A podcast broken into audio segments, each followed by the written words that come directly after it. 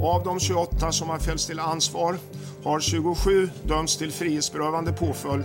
I spåren av Encrochat sitter flera tongivande gängkriminella fängslade. Ändå ökar skjutningarna och under sommaren har flera utomstående drabbats. En polisman i tjänst har skjutit till döds. Två små barn var ute och lekte när de skottskadades. På en kvart får du veta varför domarna mot ledarskikten i gängen inte har stoppat våldet. Alla blir ju måltavlor när man väljer att eh, skjuta i det offentliga rummet på detta sättet. Det är onsdag den 11 augusti.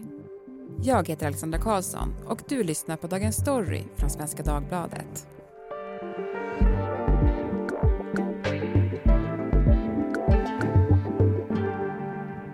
Frida Svensson, du är grävande reporter här på Svenska Dagbladet. Skjutningarna gick ju ner lite i början av året, men nu ökar de igen. Varför? Ja, men precis. Man såg en ljusning där och vi hade både politiker och eh, poliser som, som var ute ganska tidigt och, och hurrade för det. Ja, men det är ett kvitto på polisens framgångsrika arbete. Men nu, nu ser man en liten annan trend, att de går upp igen. och Det beror ju på att även fast vi har eh, väldigt många gängkriminella som har fällts för grova brott det senaste så finns det fortfarande konflikter som är aktuella. Och eh, vi ser också hur väldigt snabbt när en person har blivit gripen, fängslad eller dömd så är det fler personer som står redo att kliva in i konflikten som fortfarande lever. Ja, men samtidigt som du sa så har ju polisen haft stora framgångar i kampen mot gängbrottslighet. Vad, vad beror det på?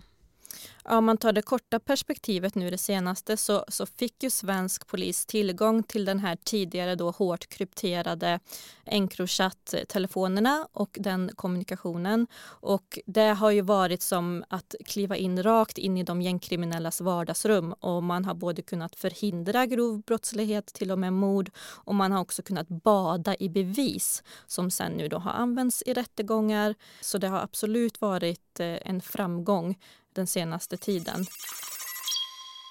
Förra året fick svensk polis tillgång till ett unikt material i kampen mot gängen.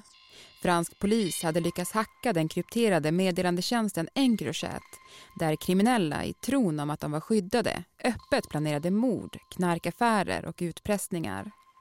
Tack vare materialet lyckades svensk polis förhindra ett tiotal mord och bevisningen har också lett till att flera av de högst uppsatta i de kriminella nätverken åtalats och dömts. Encrochat visade också den svenska gängkriminalitetens hänsynslöshet.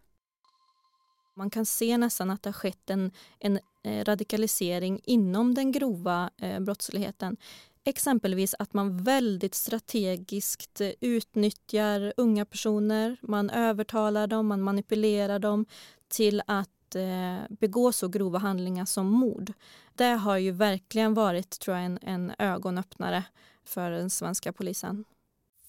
Den 31 01.53 så skriver Legendary Egg till Somcrab att det är Aina utanför mig. Är det du som har skrivit det eller är det någon annan? Jag missade det här meddelandet faktiskt. Ett nätverk som man då lyckades plocka bort tack vare bevisning från Encrochat och där ledarskiktet nu sitter i fängelse, man dömde dem i somras, det är ju det så kallade Vårbynätverket i södra Stockholm. Och efter att de häktade så pratade polisen om att det hade blivit lugnare i området. Men hur ser det ut idag? Ja, nu så hör man ju fortfarande att det sker öppen narkotikahandel exempelvis och även fast man lyckas bura in flera, till exempel i ledarskiftet så, så vet vi ju sedan tidigare att när en profil döms, mördas, fängslas så är det ju tyvärr så att 10-15 unga hungriga personer är redo att ta den personens plats.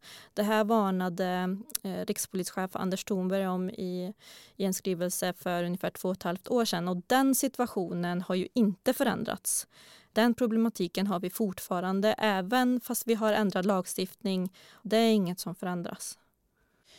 Min känsla var lite grann att innan det här materialet från Encrochat, att när man pratade med poliser att de var ganska uppgivna när det gällde till exempel att få gängkriminella fällda och, och sådär. Hur, men hur skulle du säga att känslan var innan Encrochat? Ja, då hörde man ju ofta att eh, ja, men idag så måste vi ha ett mord på film för att vi ens ska kunna döma gängkriminella. Man har haft flera indicier, så kallade indiciemål där man från åklagarhåll och från polishåll kanske tycker att man har lyckats med hela kedjan men man har ju inte nått hela vägen fram. Vilket kan ha berott på en, en annan typ av lagstiftning som nu har ändrats. Det har blivit tydligare i hur vi ska döma i, i mord och i livstidsmål så att säga. Men också att man har ju dels tack vare Encrochat fått en helt annan bevisning att kunna lägga fram. Och och eh, i domstolar, det handlar ju om bevis. Vad du kan visa i domstol, så är det ju.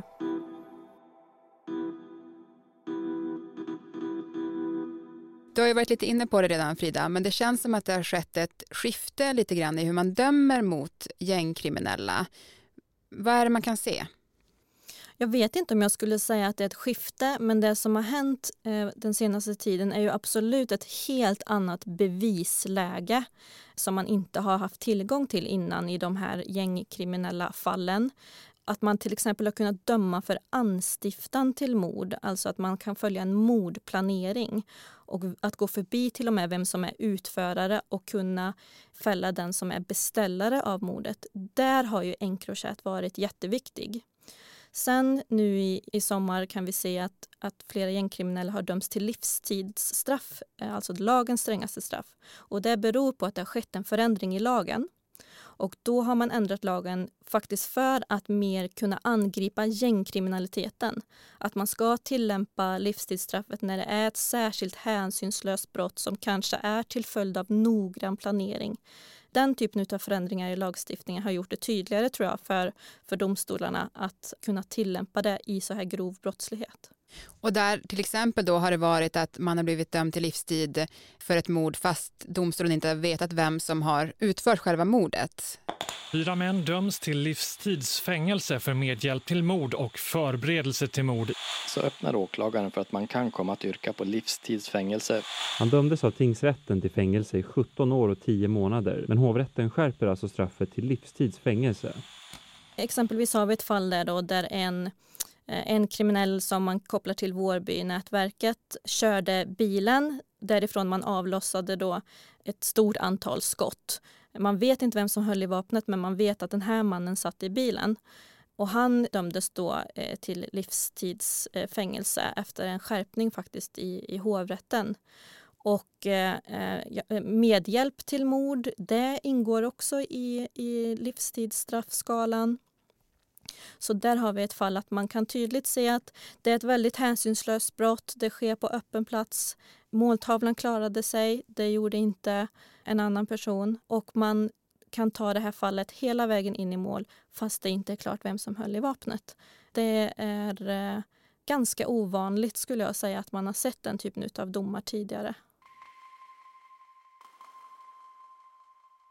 Enligt en rapport från polisen har Encrochat ökat deras kunskap om hur gängen arbetar och kriminella sammanslutningar som tidigare varit okända för myndigheten har nu kunnat identifieras och kartläggas. Men trots det fortsätter skjutningarna och efter att ha minskat under första delen av året har de under sommaren ökat igen. Under maj, juni och juli har det varit fler skottlossningar med fler antal avlidna än under samma period förra året. Dessutom har flera utomstående hamnat i skottlinjen. Bland annat två små barn som skottskadades när de var ute och lekte nära sitt hem i Flemingsberg söder om Stockholm.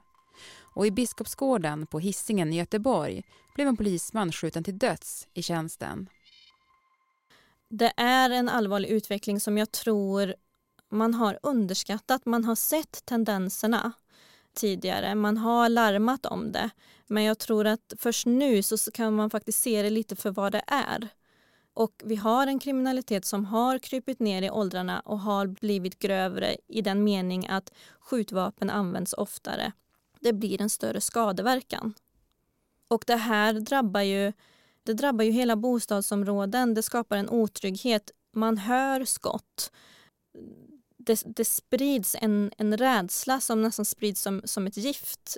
Och jag tycker att nästan efter, efter de här skjutningarna så är det grannar överallt i, i, landet som, som uttrycker en, en vilja att vilja flytta på sig och en rädsla för hur ska det bli för mina barn? Kan de, kan de fortsätta vara i det här området? Kommer jag vara på fel plats nästa gång det händer?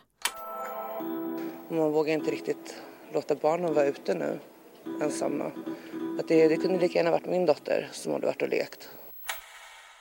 Gängkriminaliteten har ju varit högst uppe på den politiska agendan länge nu och samtidigt fortsätter det här våldet och flera människor hamnar i skottgluggen och det skapar en enorm oro i områdena som du beskriver. Gör man rätt saker för att stävja det? Från politiskt håll kan man absolut se att frågan är prioriterad. Det händer mycket på området. Senast förra veckan så aviserade Mikael Damberg, inrikesministern, att man tillsätter en utredning för att utöka möjligheten till hemlig eh, avlyssning. Och det är ju såklart en guldfråga för, för polisen att man får mer verktyg. Men en sak som, som jag kommer tillbaka till är att absolut, man ändrar lagstiftningen, man moderniserar den, man ger polisen eh, mer verktyg och man kanske till och med dömer fler gängkriminella. Men om man ska titta på grogrunden kring kriminaliteten, hur hjälper man exempelvis en 12-årig kille som växer upp i ett eh, utsatt område i Borås, säger vi, i Norrby. Han bor med, med sin mamma som inte har något jobb. Han bor med sju andra syskon kanske. Han har en kusin han ser upp till som, som har börjat begå brott. Och sakta men säkert så vaggas han in i en kriminell verklighet. Hur hjälper man honom? Eh, det, det, det är de frågorna som kommer vara avgörande de närmaste åren. Har fokus varit för mycket på hårdare straff och för lite på förebyggande insatser? Det är jätteviktigt att vi har en lagstiftning som är, som är modern, som är anpassad till hur verkligheten ser ut. Absolut. Men Eh, jag tycker känslan eh, ofta är när jag pratar med, med drabbade i, i utsatta områden att man botar symptomen men man går inte på sjukdomen, eh, på roten till problemen. Och då pratar vi om att stärka skolan, att stärka socialtjänsten, att stötta familjer som har problem. Men det är ju åtgärder som tar tid. Det tar väldigt lång tid innan man ser resultat.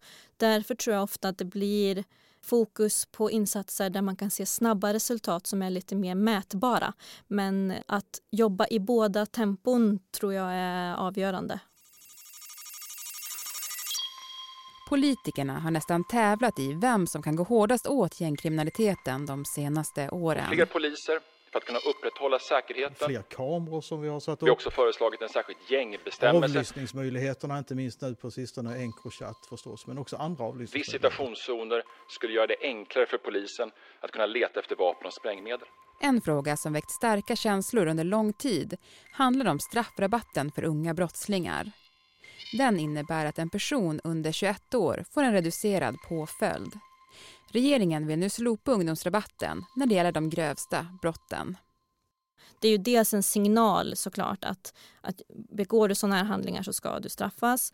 Eh, sen handlar det också om att man har sett hur unga kriminella utnyttjas och att de äldre kriminella väldigt liksom strategiskt använder sig av yngre som ett säkerhetstänk för att själva då undvika om en upptäckt att bli kopplad till brottet och att undvika straff.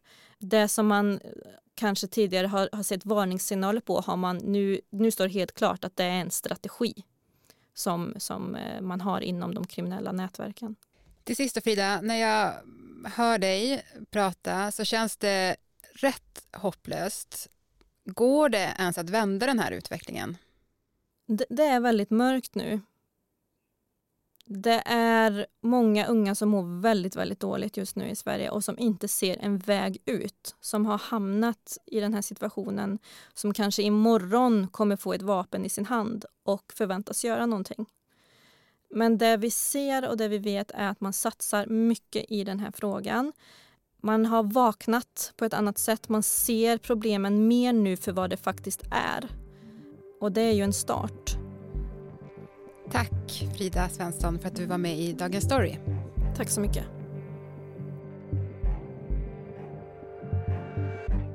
Dagens program producerades av Daniel Persson Mora. Redaktör var Adam Svanell. Och jag heter Alexandra Karlsson.